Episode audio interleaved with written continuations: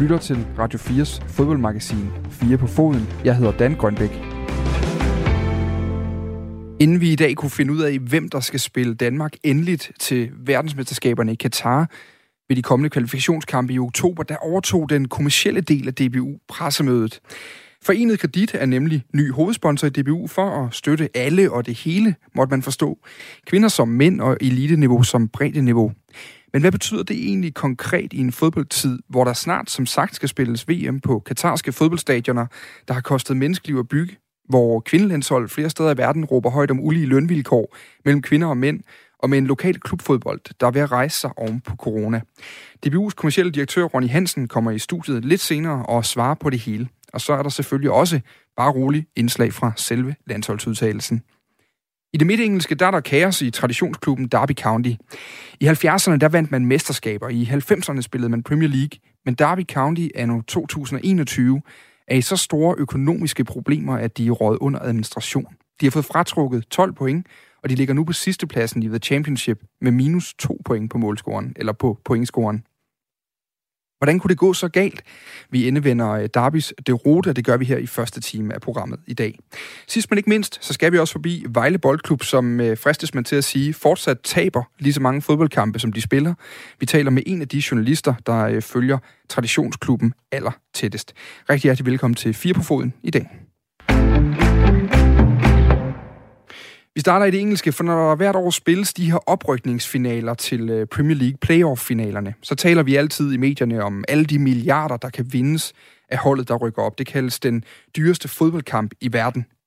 Men virkeligheden er også, at det økonomiske slag, det er at tabe sådan en finale. Det kan knække selv store klubber. Et godt eksempel på det er den engelske traditionsklub Derby County, der lige nu gør sig i den næstbedste række i England. Derby, der tidligere har vundet mesterskabet i 74-75, er råd i administration på grund af økonomisk rod, og de har fået fratrukket de her 12 point i ligaen af den grund. Det har resulteret i, at man ligger på en absolut sidste plads i The Championship med minus to point på tavlen. Og det er altså kun få år efter, man stod i den her playoff-finale mod Aston Villa, som i dag gør sig i øh, Premier League. Goddag til dig, Kasper Kronenberg. God eftermiddag. Du er chefredaktør på online-mediet Off the Pitch, der øh, særligt dækker øh, britisk fodbold og, og mest fra et forretningsperspektiv. Og lad os lige prøve at starte med den aktuelle situation. Altså, hvad er det, der har sendt Derby County under administration? Jamen, det er jo en lang øh, række af, af hvad kan man sige, dårlige beslutninger. Øh, altså, man kunne, det, det helt overordnet set handler det jo om, at, at vi har jo at gøre med en klub, som har haft et, et signifikant øh, overforbrug, finansielt overforbrug. Altså simpelthen ingen sammenhæng mellem de penge, man har fået i kassen, og det, man har brugt. Øh, det, det, der, det er ikke kun Derby County, der, der øh, underpresterer på den konto, det er også andre, der gør, men det, der gør, at Derby nu står i den her frygtelige situation, det er jo blandt andet, altså, at man, som du nævnte selv for lidt siden, Dan, altså, de mis, missede jo den her oprykning tilbage i 2019, hvor man vel havde bygget en trup op til, at nu skulle det være, man skulle i Premier League og få, få den her guldkald slagtet, så man kunne øh, ja, have nogle indtægter, der gjorde, at, øh, at de her mange omkostninger kunne dækkes. Øh, man har igennem, jeg tror det er to og et halvt år, mellem Morris har forsøgt at få, få solgt klubben, få nogle nye ejere ind med noget ny kapital. Det er også mislykkes. Man har prøvet en lang række sådan, juridiske manøvrer for at holde det her kørende.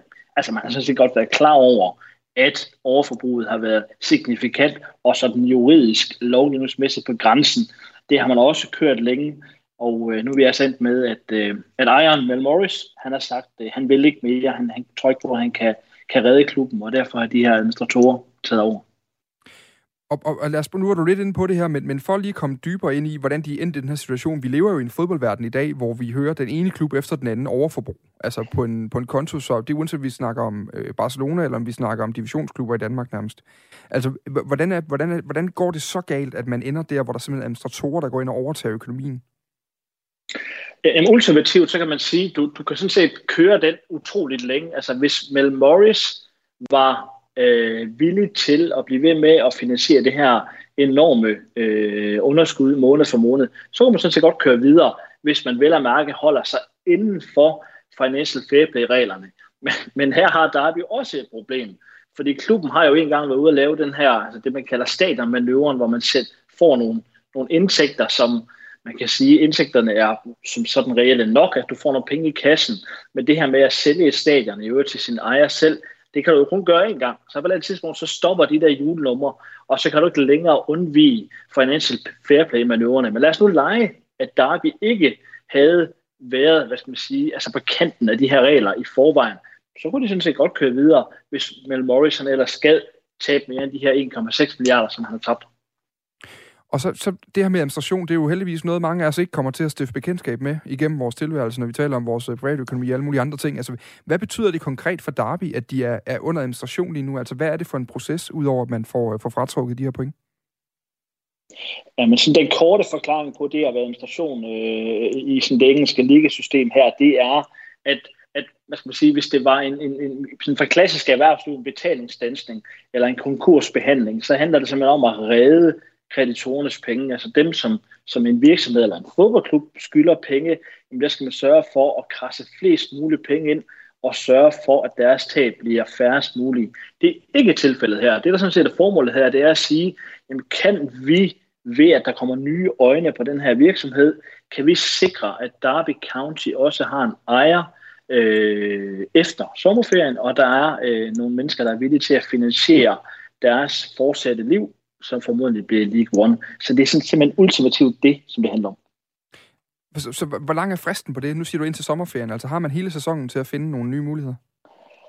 Øh, nej, ikke nødvendigvis. Altså, de kan sådan set allerede øh, få en yderligere straf. Jeg tror, det er i løbet af det næste jeg tror reglen hedder 28 dage, og de har allerede haft en lille uge nu, så det er under, ja, under 28 dage. Mm. Hvis, de, hvis de mislykkes med at betale lønninger til spilleren, så kommer yderligere en straf. Så der er, der er ikke sådan en carte blanche til bare at arbejde videre, fordi på et eller andet tidspunkt, så er der jo nogle kreditorer, der siger, at nu, nu vil vi ikke mere. Vi tror ikke på, at de her administratorer kan sikre klubbens eksistens. Vi vil hellere have, have så at sige, lukket bøgerne for vores tilgodehavner, og så må vi komme videre. Men, men der er jo en masse interessenter her. Altså EFL, engelske liga, vil, vil kæmpe hårdt for det. Der er, der er lokale øh, politikere, i hele taget engelske, øh, ikke bare lokale politikere, men altså også, også hvad skal man sige, øh, mennesker i regeringen vil jo gerne se, at man undgår de her konkurser. Altså Bolton har tidligere klaret skærende, Portsmouth, øh, Coventry klaret skærende. Så, så det lykkedes jo nogle gange. Altså Bury gik ned, det, det, det, det, det var forhåbløst det et projekt, men der er sådan ligesom, hvad kan man sige, i det engelske samfund, i det engelske politiske system, en stor vilje til at, at strække sig langt, og det gælder altså også fra skattevæsenets side, mm. fordi der beskylder jo altså det engelske skattevæsen øh, ja, over 27 millioner pund, og de vil ligesom også godt strække sig for at sige, kan vi finde en løsning, så vi kan sikre, at Derby County kan køre videre ofte, når man ser den her slags øh, økonomisk moras i en fodboldklub, så, så peger alle pile og alle spørgsmål jo i retning af ejeren. I det her tilfælde, der er det jo øh, Mel Morris, du nævnte på gang nu. Han er en lokal forretningsmand, som, øh, som gik ind i, i, i klubben i, i 2014, mener jeg nok, det var. Er han uh, the bad guy i det her tilfælde også? både og. Det, det bliver lidt et politikers svar, men, men han, han er jo ultimativt, er han jo the bad guy. Altså Mel Morris har været klubejer, det er jo hans ansvar at sikre, at han driver en fodboldklub, der er rentabel, og at øh, klubben kan, kan svare en hver sit. Og det er han mislykkes med. Altså på trods af, at han har bygget den her kæmpe e IT-virksomhed op, og meget velhævende, og det han jo går dygtigt, så har han jo fejlet big time i at levere øh, eller udvikle en sund forretning for Derby County. Så i det lys, så er han jo en bad guy. Når det er sagt, så synes jeg også, altså, man alt lige øh, må have respekt for en mand, der har brugt 1,6 milliarder kroner egen lomme på, øh, på det her. Har han gjort det dygtigt? Nej, det har han ikke. Øh, tværtimod, han har også lagt ud med alt og alle. Han har jo øh, ganske ofte været ude og været meget øh, hvad skal man sige, øh, kritisk over for IFL, over for Premier League, og i det hele taget måske ikke gjort alverden for at, holde, for at sikre sig en masse venner i den svære situation, han står i nu, men sådan er han nok som person. Han er kontroversiel og meget direkte, men, øh, men, men han er bad guy, fordi han har forsømt at udvikle klubben. Men altså, han har brugt 1,6 milliarder ejendom. Der er i hvert fald 1,6 milliarder gode grunde til, at han, øh, han, han kunne argumentere for, at han har gjort sit. Øhm, Præcis. Ja, den, den 27. maj 2019 skal vi lige øh, spole lidt tilbage til, fordi der spiller Derby den her oprykningsfinale. Jeg talte lidt om i mit oplæg mod Aston Villa. Det er jo en kamp, som de, øh, øh, nu kan vi jo se det helt tydeligt, de, de tabte den, fordi Aston Villa spiller Premier League nu, og Derby, de ligger i bunden af Championship. Og i det lys, så kan det jo se helt vildt ud, at man nu er så, øh, så illestet øh, få år efter. Altså, er det så ulogisk, som det ser ud egentlig? Øh, øh, jo, det, det, det, altså, du har jo ret i dit billede af, at det, det ser ulogisk ud. Altså, det er jo ikke andet godt to år siden, man var meget, meget tæt på og sikre sig en stor pose penge. Så på den måde kan man sige, hvordan pokker kan det gå så galt så hurtigt. Det man bare skal, skal vide om Derby, det er jo, at da de spillede den her finale, altså når alle de her 30-40.000 Derby-fans var på Wembley og var helt oppe at køre og glæde sig til, at de skulle måske i Premier League, jamen så, så er det jo fordi, man lukker øjnene for de bagvedliggende realiteter. Og det var jo at allerede på det tidspunkt, var Derby County en frygtelig økonomisk forfatning. Mm. Øhm, og, og humlen her er jo, at deres økonomiske forfatning var jo ikke værre end dem, der stod på den anden side af, af midterlinjen. Altså Aston Villa, de var en endnu dårligere forfatning. Så, så, så lige nu har vi en frygtelig historie om Derby County, øh, som er en kæmpe klub i England. Altså, øh, vi har set, øh, eller mange har nok set øh, dokumentaren med Netflix, øh, eller dokumentaren øh, på Netflix om Sunderland. Øh, Derby County er en klub af samme størrelse, hvis ikke større, øh, måske med større historiske resultater. Øh, så, så humlen er bare, ja, det ser voldsomt ud, men nej, de var i en frygtelig øh, situation og, øh, før, før den her finale. Mm. Og så skal man heller ikke glemme, vi har jo set tidligere Leeds rykke ud af Premier League, brag ned i den tredje bedste række.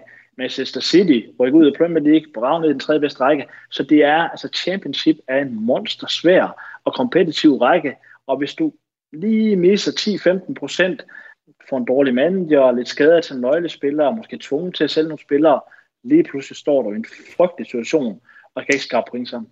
Og det er også øh, netop et eksempel på, at, man, at de her klubber satser helt sindssygt meget på at komme i Premier League, så de, de opgraderer også deres økonomi rigtig meget op til de her finaler, og derved så kan det altså også øh, krakelere.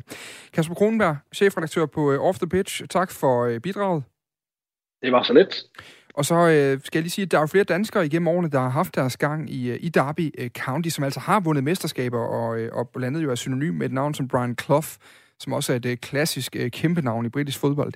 En af de her danskere, det er Mikkel Bæk. Han har efterfølgende gjort øh, karriere som fodboldagent med, øh, med flere prominente klienter. Senere i den her team, der kommer han øh, forbi øh, studiet, eller ikke forbi studiet, men han er i hvert fald med i programmet og giver lidt insight i Derby County, og hvorfor han mener, at klubben nok skal overleve det morast, den er i lige nu, hvis man spørger ham, som sagt. Om få uger, der spiller det øh, danske herrelandshold igen to VM-kvalifikationskampe. I september, der blev det til sejre over Israel, Færøerne og Skotland, og landsholdet cementerede, at de er i absolut topform. Nu skal 23 spillere, som er udtaget, forsøge at gøre kunsten efter, og dermed sikre Danmark en plads, når de først tager et smut til Østeuropa i form af Moldova, og efterfølgende får besøg af Østrig i parken. Det vi er sat i verden for med A-landshold, det er at skaffe de resultater, og vi er meget fokuseret på på de næste to kampe. Landstræner Kasper Julemand har for få timer siden valgt de spillere, der skal med, når landsholdet skal spille de næste to VM-kvalifikationskampe. Det er den 9. og 12. oktober, og modstanderne hedder henholdsvis Moldova og Østrig. Og dem, der er udtaget til det, det er Kasper Smeichel, Frederik Grønov og Jesper Hansen. Det er Simon Kjær, Andreas Christensen, Jannik Vestergaard, Joachim Andersen, Joachim Male, Jens Stryger Larsen, Rasmus Nissen Christensen. Det er Daniel Vass, Christian Nørgaard, Pierre Emil Højbjerg, Thomas Delaney, Mathias Jensen og Mikkel Damsgaard. Det er Yusuf Poulsen, det er Kasper Dolberg, med det forbehold, at han øh, selvfølgelig bliver klar. I ved formentlig, at han har døjet lidt med, med lidt skade. Det ser ud som om, at han kan blive klar, så det er selvfølgelig med det forbehold. Øh, Andreas Skålsen, Andreas Cornelius, Jonas Svind, Mohamed Darami og Jakob Brun Larsen.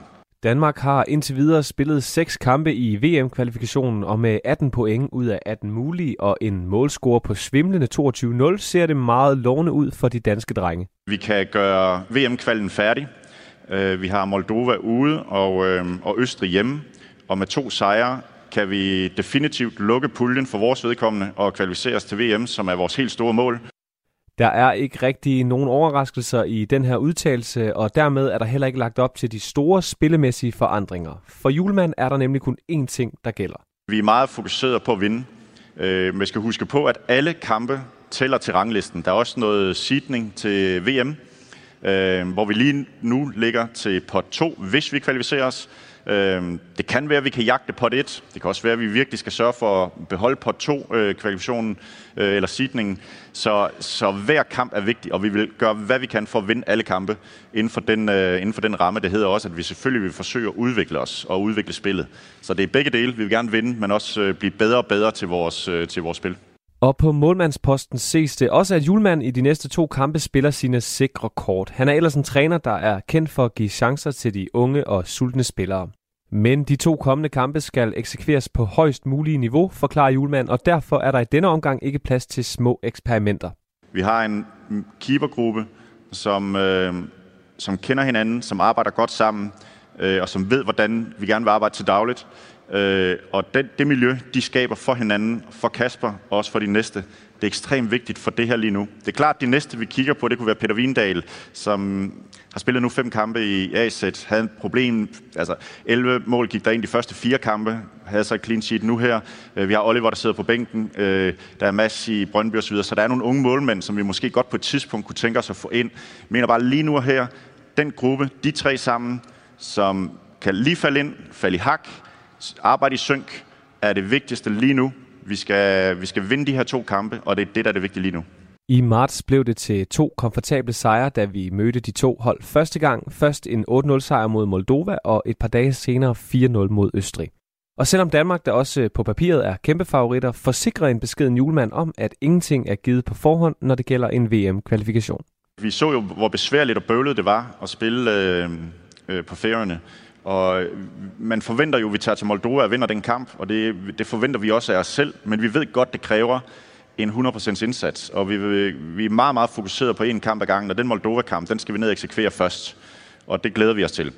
Øhm, og når det er gjort, så er det klart, at vi ser frem til en mulig finale for os, hvor vi endelig kan tage det sidste skridt ind. Jeg sagde sidste gang, at vi har taget et stort skridt op imod mållinjen, øh, og at vi måske står ved mållinjen øh, og kan tage det sidste skridt hen over den mod Østrig.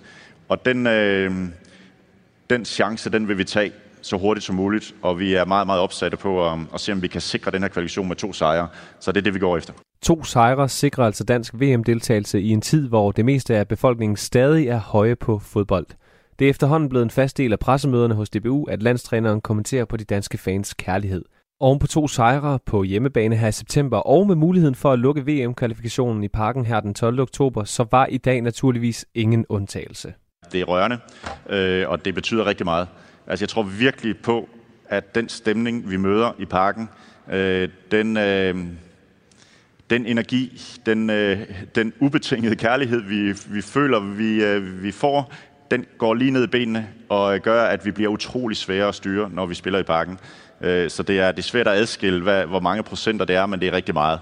Øh, spillerne elsker det. Jeg har talt, jeg har været rundt også, øh, jeg har rejst lidt rundt. Nu har jeg, kunne jeg endelig komme rundt altså, de glæder sig bare helt vildt til at komme hjem og spille igen, og den oplevelse, det er, og den, den power, de føler, vi spiller med inde i parken, er i høj grad, fordi at, øh, at befolkningen giver os den, øh, den opbakning. Så, så det, er en, det er en stor, det er en meget, meget, meget stor 12. mand. Vi er helt ude på 13. mand, tror jeg, i forhold til at kunne præstere.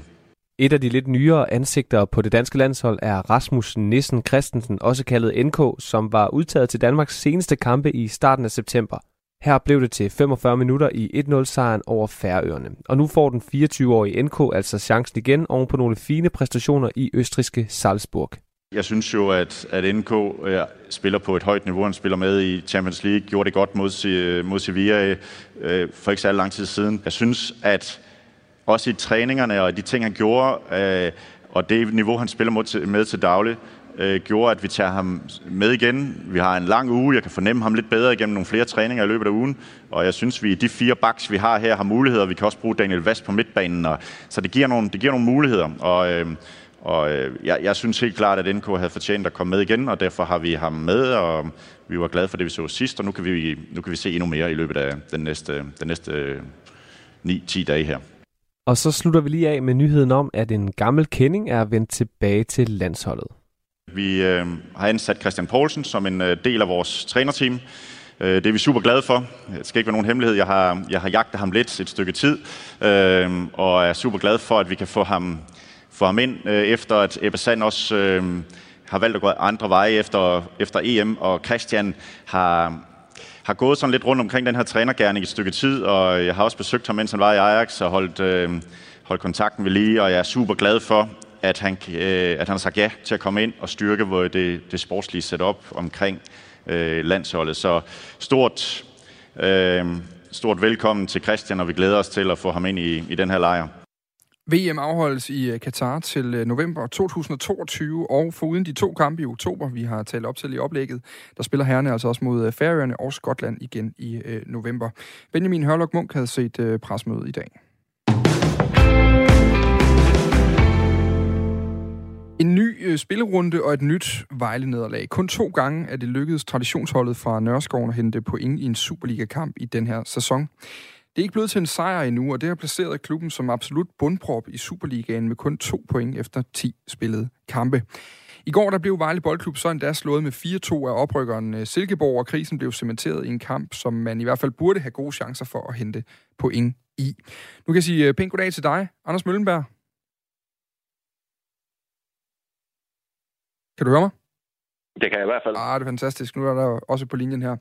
Du er journalist på Vejle Havns Folkeblad øh, med ansvar for at dække øh, Vejle Boldklub øh, og få set dem en, en masse gange. Lad os bare lige starte med, med det sådan ret åbenlyse. De har kun to point for 10 kampe. De har stadig ikke øh, vundet øh, i Superligaen, i hvert fald under den nye træner Peter Sørensen. Øh, ligesom de heller ikke havde under den tidligere Kajt Falk. Hvorfor går det så dårligt for Vejle i den her sæson? Hvad er de åbenlyse årsager? Ja, man kan jo sige, eller, et eller andet sted, så, så har de jo så har de jo ikke spillet ret godt, synes jeg. Det er blevet bedre, men, men det har jo ikke, men, men spillet, det, det har ikke været godt nok. Og, og længere, længere er den sådan set ikke, fordi man kan sige, i fodbold, der vinder, der vinder det bedste hold som regel. Mm. Og, øh, og det har bare ikke været ret tit, at Vejle var det i deres kampe. Hvad er det, de mangler? Hvordan er det, de er dårlige, hvis man skal spørge sådan lidt polemisk?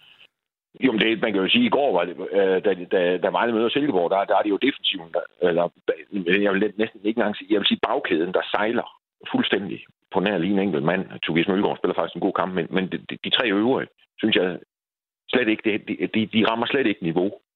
Og, og, og, og, og Silkeborg får nogle, nogle, nogle mærkelige mål, som man sjældent ser, øh, i hvert fald på, på Superliga-niveau. Så man kan sige, det, det var i hvert fald det, i går var det det, der var problemet. Fordi man kan sige, at perioder spiller Vejle jo sådan set okay fodbold i går. Men, men altså, det er jo ligegyldigt næsten, hvor godt man spiller i en Superliga-kamp, hvis du lukker fire ind.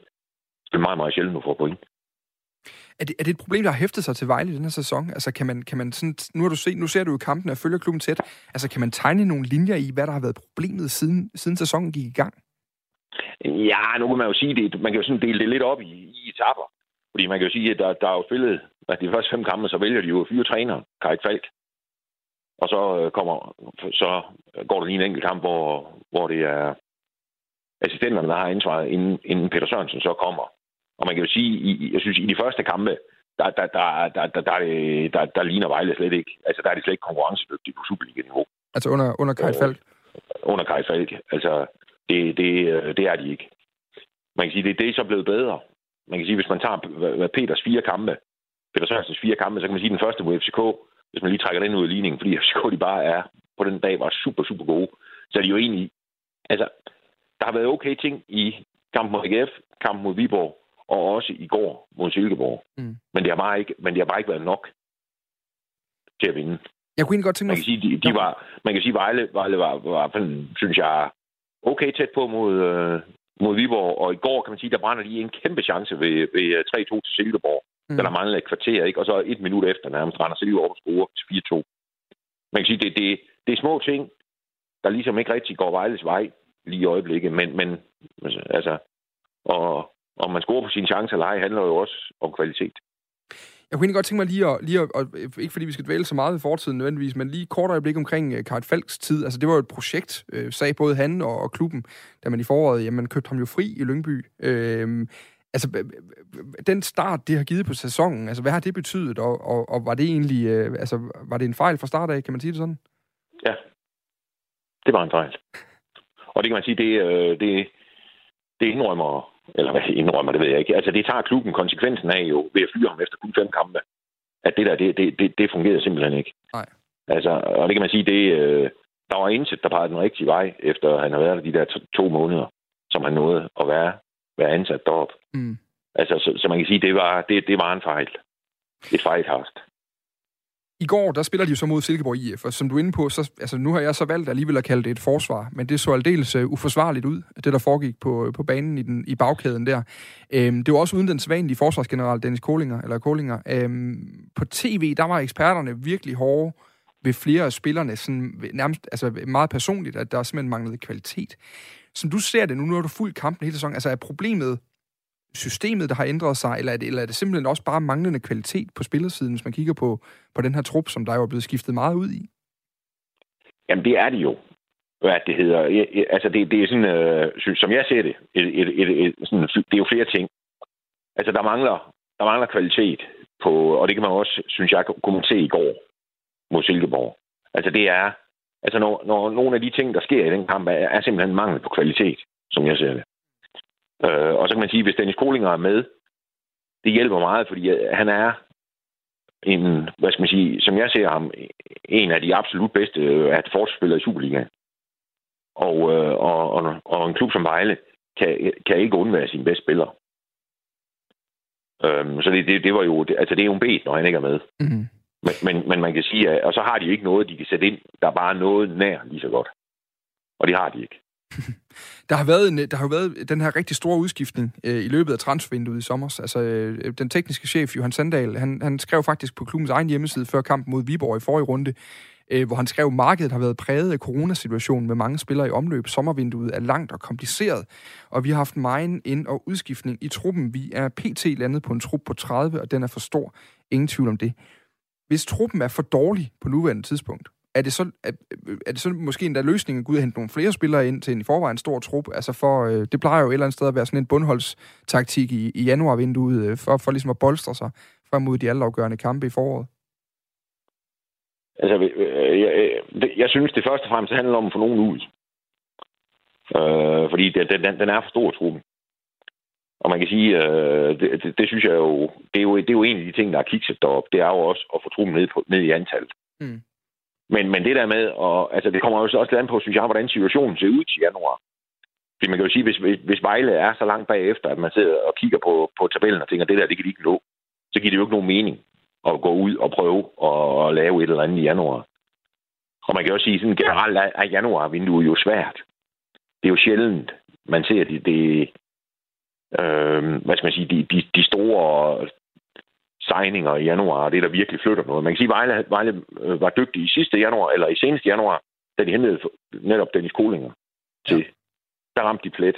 Men ellers, ellers er det et svært vindue, og det er ikke kun for Vejle, det er et svært vindue, det er det alle steder. Det er jo også derfor, der sjældent sker de helt vilde ting, og også det, der forskyder forskyder noget mm. styrkemæssigt. Altså, der, som jeg ser det, så er det, hvis Vejle skal have nogen som helst chance for, for at overleve, så er det dem, der er der nu, der skal gøre det. Så kan det godt være, at man skal putte en ind, eller to, måske til januar, så man kan finde de rigtige. Ja. Så vil man selvfølgelig gøre det, hvis chancen stadigvæk er der. Så skal man jo prøve at gøre det. Men altså, at, at tro, at, at man lige skifter et halvt hold, og så, øhm, og så er alt godt efter juleferien, den, den tror jeg simpelthen ikke på. Der er, øh, der er lige nu syv kampe i Superligaen, indtil øh, til Superligaen går på held og holder juleferie den, øh, den 29. november, mener jeg nok der. Jeg mener, det er Midtjylland, de, de slutter af med øh, på hjemmebane inden, inden juleferien. Det er rigtigt. Øhm, det her hul, Vejle står i på nuværende tidspunkt, hvor stort er det egentlig? Altså, det er jo lidt et, et, et, et, et abstrakt spørgsmål, men altså, hvor langt ind i sæsonen skal vi, før det begynder at være farligt, at man stadig ikke har vundet? Ja, det er allerede farligt nu, synes jeg. Det hedder meget farligt. Ja, man kan jo sige, der er jo Øh, for nuværende er der jo 8 point op til den, til den rigtige side af stregen. Og man kan sige, der er jo stadigvæk 66 point i spil. Øh, så man kan sige, så de der 8, det er jo ikke ret mange. Men man kan jo så måske vende den om, og så sige, at hvis Vejle skal, skal, skal op på den rigtige side af stregen efter den en gang i slutningen af maj, når sæsonen den er slut, så er det jo nok brug for at have omkring 35 point, mm. vil jeg gætte på. 4, 5, 36 point. Og de har to nu. Så man kan sige, de skal, de skal, jeg vil gætte på i hvert fald 32 point skal de have mere i 22 kampe. Og det, det synes jeg ser svært. Det ser meget, meget svært ud. Mm. Og der kan man jo så sige i modsætning, der skal man sige så, hvis, hvis du sad i Viborg for eksempel, eller og lavede det her regnestykke, de har så øh, 10 point, mener jeg. De skal have ja, så 24 eller sådan noget ja, i, ja. Øh, i 22 kampe. Og det er jo et regnestykke, der ser noget rarere ud at sidde og kigge på fra en klubs synspunkt. Ja, det må man sige. Øh, så derfor, så øh, altså, jeg får, det ser allerede kritisk ud nu, at de ikke har vundet. Og det vil også have gjort for to kampe siden, siden sådan set. Ja. Jeg kan sige, at øh, de sidste syv kampe, Vejle har, øh, så vidt jeg lige husker, så hedder den øh, OB Brøndby, øh, Nordsjælland. Så har de både FCK og, øh, og Randers og Midtjylland i november også. Så det er bestemt ikke et let program, de har resten af, af efteråret her nu. Øhm, til sidst her nu, øh, Anders Møllenberg, for at ikke stjæle for meget af din tid, altså vi, vi kigger på en, på en ledelse, der jo har ansat den forkerte træner, man er nødt til at fyre, man har for stor en trup, Øh, det kan være svært at finde en forsvarsspiller, når Dennis Kolinger øh, ikke, ikke er til stede i øjeblikket. Altså, hvor ligger ansvaret for øh, det ruten, vi ser lige nu egentlig henne? Jamen, altså, det, altså, og det er jo... Altså, sådan er det jo i fodboldklubber, den ligger jo hos ledelsen. Og det er jo uanset, om det går godt eller dårligt. Ja. Men det er bare, altså, man kan ikke skyde skylden på Peter Sørensen eller på Kajt Falk nødvendigvis. Altså, det, der, der, der bliver jo truffet, at det ligner i hvert fald, nogle beslutninger, der bliver truffet rigtig dårligt. Altså, på en eller anden måde, så hvis, du, altså, hvis man skal, jeg ved ikke, om sådan noget hedder det en ansvarskage, eller hvad man skal sige, hvis man skal, hvis man skal skære den ud, så er der selvfølgelig et lille stykke, eller et stykke til alle sammen. Mm. Hvad det hedder, der er til spillerne, og der er til øh, de trænere, der har været, og der er til ledelsen. Men det er klart, det største stykke af den kage, det, det, det, øh, det, det, det ligger selvfølgelig hos ledelsen. Sådan er det. Anders Møllenberg, journalist på Vejlams Folkeblad. Tak fordi du kunne være med her. Selv tak. Vi håber, at det retter en lille smule op. Om ikke andet, så kan man i hvert fald læse med i, øh, i, i Folkebladet, hvor, øh, hvor Andersens kollega Jesper Banke, de, øh, de holder øje, hvor der også er en podcast om Vejle, man kan følge med i. Som sagt, så spiller Vejle på udbanen mod OB i Odense den 1. oktober. Det er et sted, hvor man har vundet de to seneste opgør.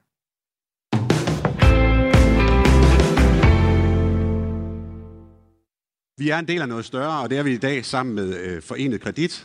Lige inden uh, truppen til de kommende landskampe mod Moldova og Østrig blev offentliggjort til dagens landsholdsudtagelse, der kunne DBU løfte sløret for en øh, ny stor partner, eller det vi andre øh, dødelige mennesker jo kalder en øh, sponsor øh, rundt omkring.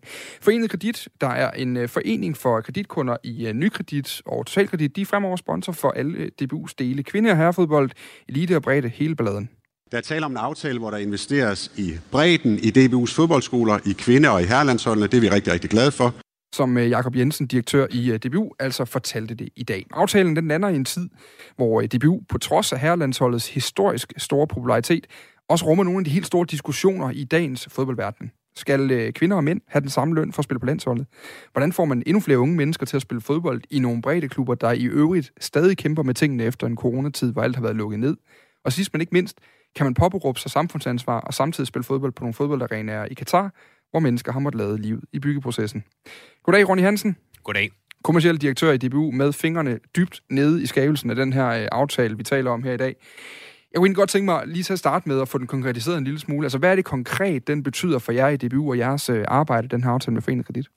Nå, men den betyder jo, at vi kan lave endnu mere af det arbejde, vi laver i forvejen. Det betyder, at vi kan udvikle begge landshold, så de bliver endnu dygtigere og endnu bedre og får nogle bedre rammer det betyder, at vi kan gøre fodboldskolen endnu mere fantastisk, og så betyder det ikke mindst, og det er jo det, der er lidt det nye her, det betyder, at vi kan lave nogle rigtig gode projekter ude i breddefodbolden, altså helt ude ved klubberne. Ja, lad os egentlig bare lige starte med breddefodbolden, fordi øh, jeg tror ikke, at der er nogen lytter, der bilder sig ind, og det ikke kommer til at handle om alt muligt andet de næste øh, 10-12 minutter også. Men, men breddefodbolden, altså hvordan kommer den til at mærke, at der er den her aftale med foreningen kredit nu? Jamen konkret så er der lavet en øh, pulje, der skal undersøge, og det er en ambitiøs pulje, der skal undersøge, hvad er egentlig de største pains ude i klubberne, altså hvad er de største udfordringer, og når vi siger klubberne, så taler vi jo normalt om Superliga-klubber og første divisionsklubber. Her taler vi om klubberne helt ude i de enkelte lokalsamfund. Hvad er udfordringerne? Vi har jo mistet nogle medlemmer under corona. Der er en overgang, der ikke er startet, og der er nogen, der er stoppet. Og samtidig så bliver det jo sværere og sværere at blive frivillig med alle mulige administrative øh, udfordringer hele tiden. Så, så der er simpelthen en pulje, der er noget konkret arbejde, der skal gøre det bedre og nemmere at være fodboldklub i Danmark. Og så lad os, lad os lige komme ind på det med aftalen. Jeg talte tidligere i dag med Louise Mogensen, og normalt når I, hun er direktør i Forenet Kredit, normalt når I skriver under med nye partnere, så er det jo øh, kommersielle virksomheder, som øh, så, så, hvor meget sådan noget koster, det er lynhurtig konkurrence og alt muligt andet. Det skønne ved, når det er forenet kredit, det er jo det er en forening, som man faktisk kan få at vide, hvad tingene koster. Og hun siger, det, det er 9 millioner om året plus moms, øh, man betaler til, til DBU den her aftale. Det gør man indtil til 2025. Kan du ikke prøve at sætte mig ind i, hvor stor er den her aftale i forhold til, øh, til andre tidligere partnerskaber? Partnerskaber, det, det er lidt svært, og nu lyder jeg hurtigt som sådan en, det siger jeg altid, når han nu lyder som sådan en, der ikke rigtig vil tale om det. Det vil jeg sådan set gerne, men det er svært ligesom at, at sammenstille på, på tværs. Øh, man får jo noget forskelligt. Nogen kommer på en trøje, nogen er ikke på en trøje, nogen får læssevis af LED-eksponeringer oveni, øh, nogen får en masse billetter til deres partner, andre gør ikke, fordi de ikke har partner, men sælger ude i butikkerne. Og derfor er det lidt svært sådan på kryds og tværs at sammenstille, uden at også at tale om, hvad der så faktisk er i dem. Og, mm. og det vil jeg jo ikke, ved du. Så, så det er sådan, men altså, det er da et, det er da et omfangsrigt partnerskab, og det er naturligt, dels der, hvor landsholdene er, dels der, hvor fodbolden har vist sin betydning i samfundet som, som noget, der faktisk ikke rigtig har, har noget ved siden af sig. Altså, det er den største kraft lige nu. Og, øh, og samtidig så går det på tværs af hele DBU. Så, så, så jeg synes, det er, en, det er en rimelig pris for et stort partnerskab.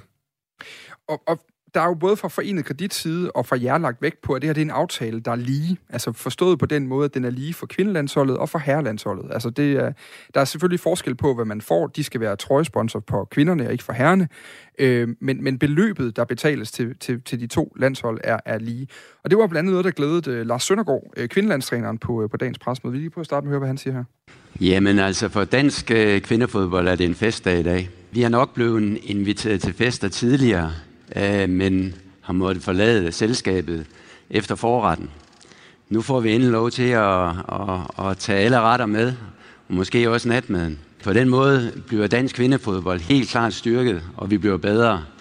Så tror jeg faktisk også, at øh, festen bliver skære, når også kvinderne er med ombord. Øh, tak til øh, Forenet Kredit, fordi de er med til at bryde nogle grænser, og det er et ek- eksempel til efterfølgelse der, der er jo en, han, det er jo en glad landstræner, men også med en vis, øh, jeg vil ikke sige stikpille, men sådan lidt et, et stik bagud i det, han siger her nu også, at nu det er dejligt at blive prioriteret og faktisk få lov til at spise med os øh, til de her fester, I holder. Jeg, jeg, jeg kunne godt spørge om, hvad det betyder, at den er lige stor, men jeg er ikke sikker på, at svaret bliver så, øh, så, så stærkt. Vi kunne i stedet for sige, hvor stor er den her aftale økonomisk set i et, i et herreperspektiv? Jamen, aftalen er ikke delt op på den måde, at den sådan udpensler præcis, hvad der går til de ene og til de andre. Der er nogle projekter, som bliver lavet sammen, og der er noget finansiering af den øh, sådan elite grundlag, der ligger på de to, på de to, landhold, øh, på de to landshold. På de to landshold, den var lidt svær. Men det er klart, det, det betyder mere i et kvindelandsholdsregnskab, end det gør i et herrelandsholdsregnskab, den her aftale.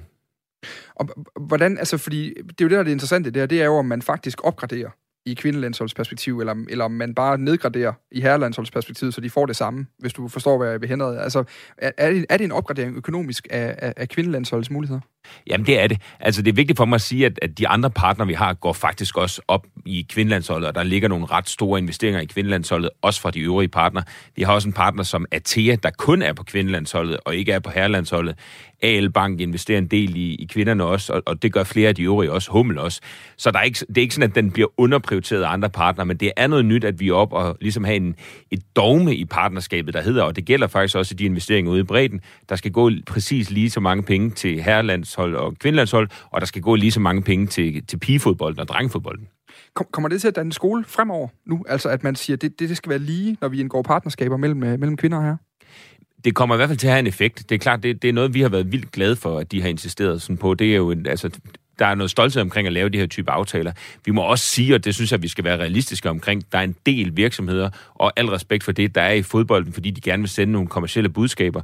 Og når vi kigger på seertal, og når vi kigger på tilskuertal, altså den opmærksomhed, som partner køber, så er der stadigvæk et, øh, et slip mellem herrefodbold og kvindefodbold. Det vil udligne sig, det er i gang med at udligne sig, men det har jo også en effekt på værdisætningen.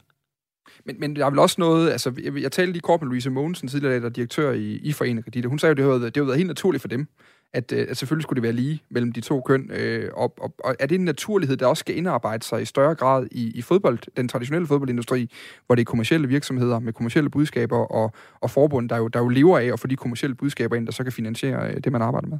Altså, det er en udvikling, jeg er helt så meget, meget velkommen. Det håber jeg, der bliver en, en del af den måde, vi tænker på i endnu højere grad. Det tror jeg ikke, der er nogen i dansk fodbold, der er uenige i.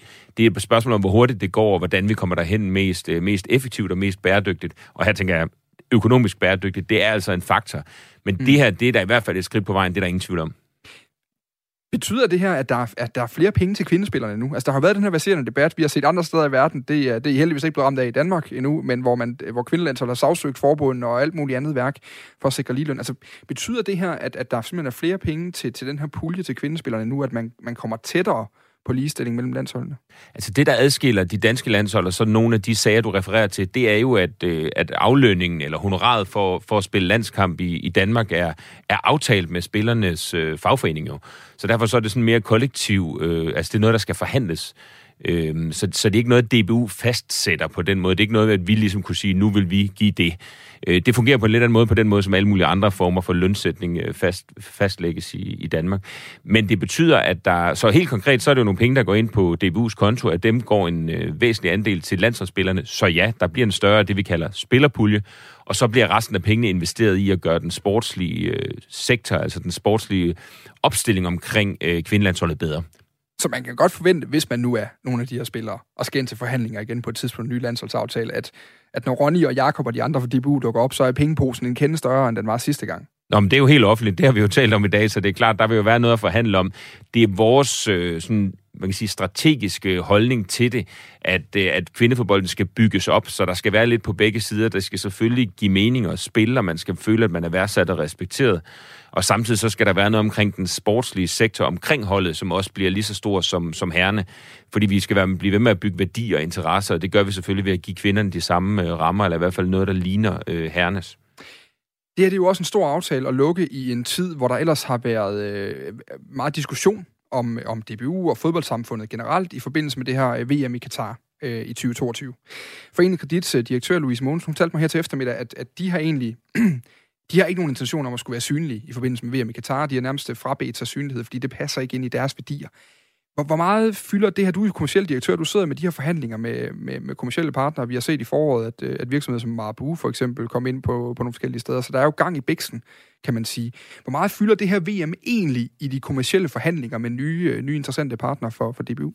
Jamen, det fylder ikke meget i forhandlingerne, men det fylder meget i vores samtaler. Det er jo meget af det, vi laver, er jo meget værdibaseret, ikke? Altså, grunden til, at man har lyst til at være med omkring fodbolden, det er jo fordi, at man ved, hvad fodbolden kan.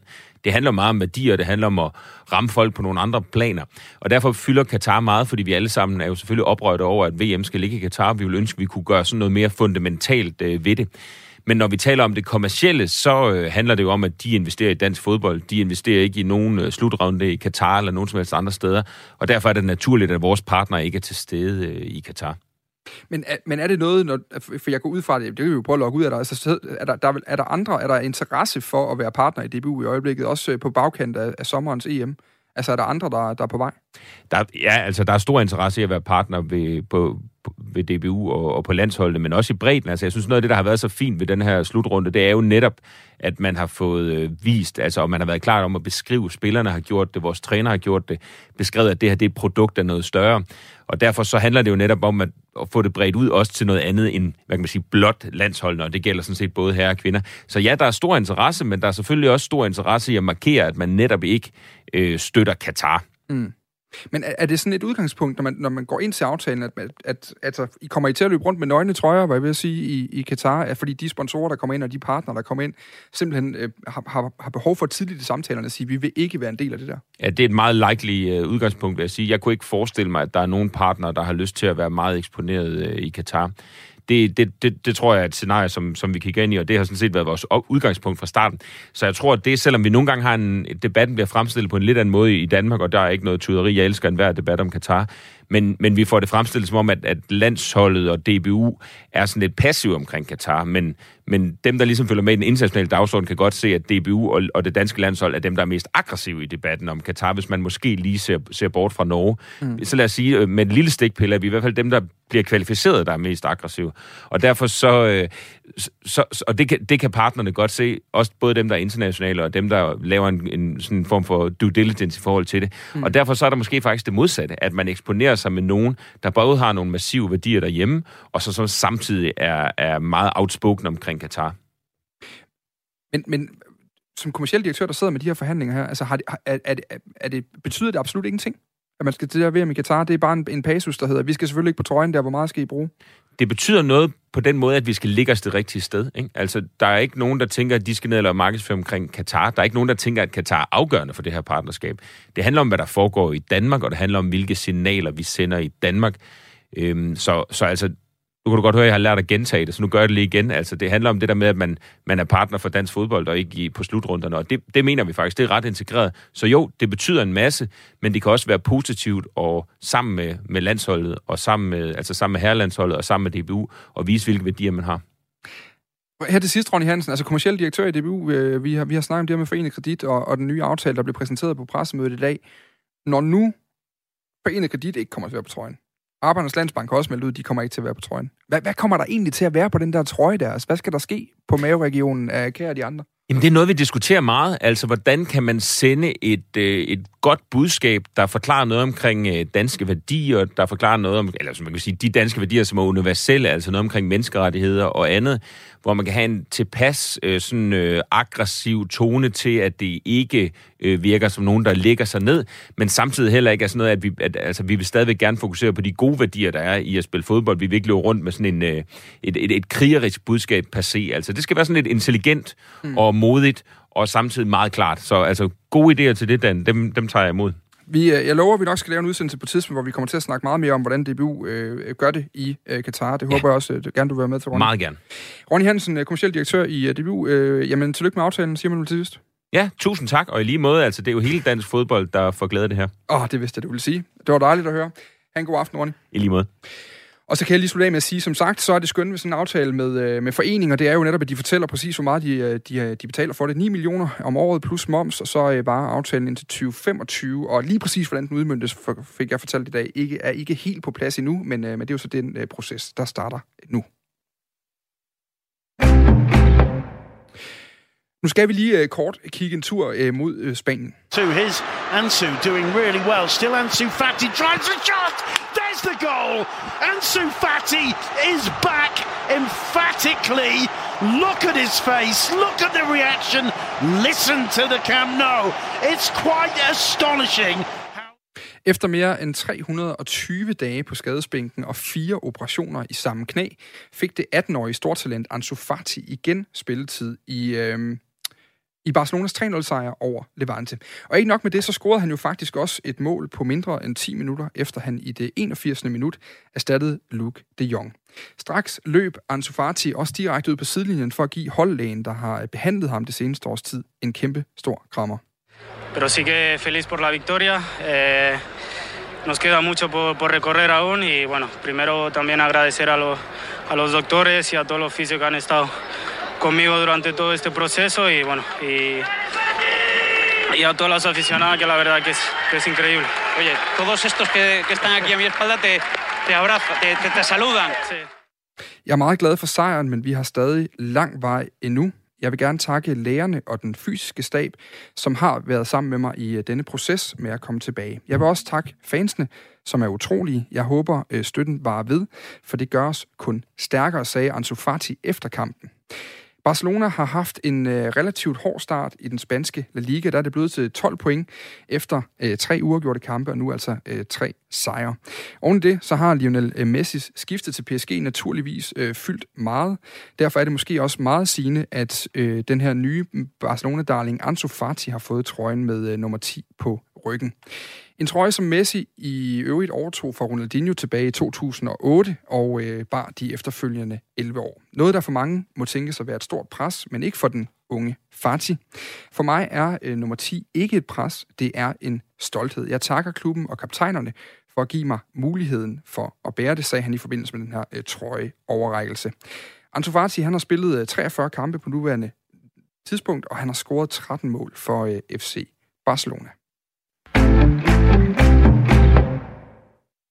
Nogle klubber de hæver sig ligesom op over mængden og kan virke øh, nærmest for store til nogensinde at gå under. Særligt øh, Barcelona er flere gange øh, blevet nævnt i den kategori, når samtalen falder på de her kolo enorme økonomiske problemer i de her tider. Men når administratorerne i øjeblikket sidder og kigger i det midtengelske og forsøger at finde hoved og hale i Championship-klubben Derby Counties falderede økonomi, så er der nogle små paralleller. For selvom det lige nu er på røven, rent ud sagt, så betyder tidligere tiders meritter meget, når der skal rettes op. Det kan du jo fortælle en lille smule om i hvert fald, fordi du har faktisk spillet i Derby County, Mikkel Bæk. I dag er du øh, spilleragent med, øh, med flere prominente øh, navne i stallen, men tidligere har du uh, blandt andet spillet i Derby County og flere andre steder i det britiske. Først og fremmest, det er jo ikke mange kampe, du nåede at spille i der i løbet af 1999, men hvad er Derby County egentlig for en klub, når vi taler om det som sådan en traditionsklub?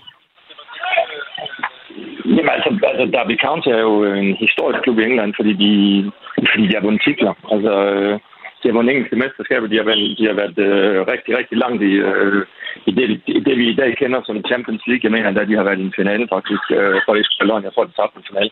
Så, øh, så altså, det, det er en af de der klubber, vi kategoriserer i hvert fald øh, i, i England som en historisk klub. Øh, og øh, og det er lidt det samme som, øh, som klubben lige ved siden af, hvor jeg i øvrigt også øh, var så heldig at spille, altså i Nottingham Forest. Det er jo to klubber, der ligger med 30 km øh, afstand, og øh, Nottingham Forest ved jeg øh, vandt, vandt faktisk øh, Champions League. Ja. Så, øh, så det, det er to vildt øh, historiske klubber i England, øh, øh, som egentlig sådan set har svært ved at og, og, og finde tilbage til øh, for, fordums øh, øh, hvad hedder det, styrke. Ja. Øh, Nottingham er lidt mindre problemer end, end Derby, men Derby er jo i virkelig store problemer nu, og, øh, og er, er, øh, er i, ja, så vidt jeg ved, i en administration lige nu, altså, hvor, hvor, de, øh, hvor det ikke er dem selv, der faktisk styrer klubben med, men, øh, men nogen udefra, der, ja. der er nødt til at, og, og sørge for, at, øh, at, at det, der skal betales, kan, kan betales. Så det er jo, det er jo virkelig problemer det var virkelig, vi, vi talte sammen tidligere i dag, og, og grund til, at jeg tænkte, vi skal lige, vi skal lige have Mikkel med i programmet i aften, det var fordi, du sagde til mig, øh, at, at, at du simpelthen ikke tror på, at den kan gå under. Altså, at den nok skal overleve, fordi der er noget særligt omkring de her, de her traditionsklubber. Ja. Altså, er det alene den der, det der mesterskab i 74-75, de har vundet i Derby, og, og, og en semifinale i en Europacup og sådan noget? Altså, hvad er, hvad er det særlige, der gør, at den her tiltro, at du har den?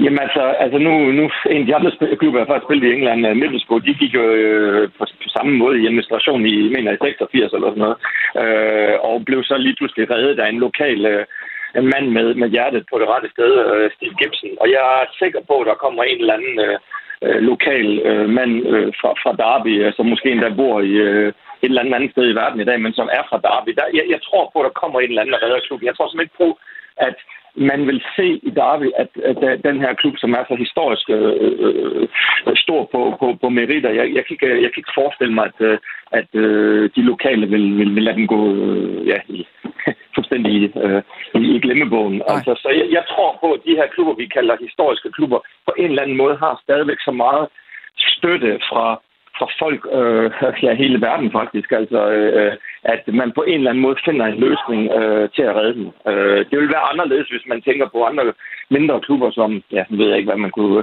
øh, give som eksempel, men altså der er jo andre klubber i England, som slet ikke har de samme øh, historier, og, og sådan en klub vil man nok måske være rigtig, rigtig bange for lige nu her.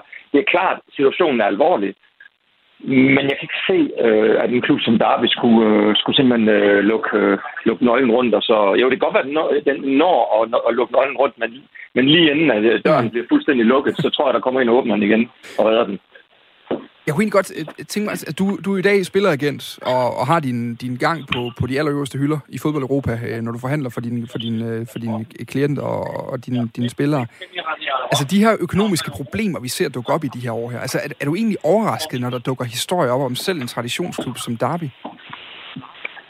Altså man kan sige, øh, vi, vi, vi, vi er jo, øh, eller vi, vi har jo lige været igennem halvanden øh, år med covid, hvor som jo selvfølgelig har ramt øh, ikke bare engelske klubber, men har ramt øh, klubber i hele verden.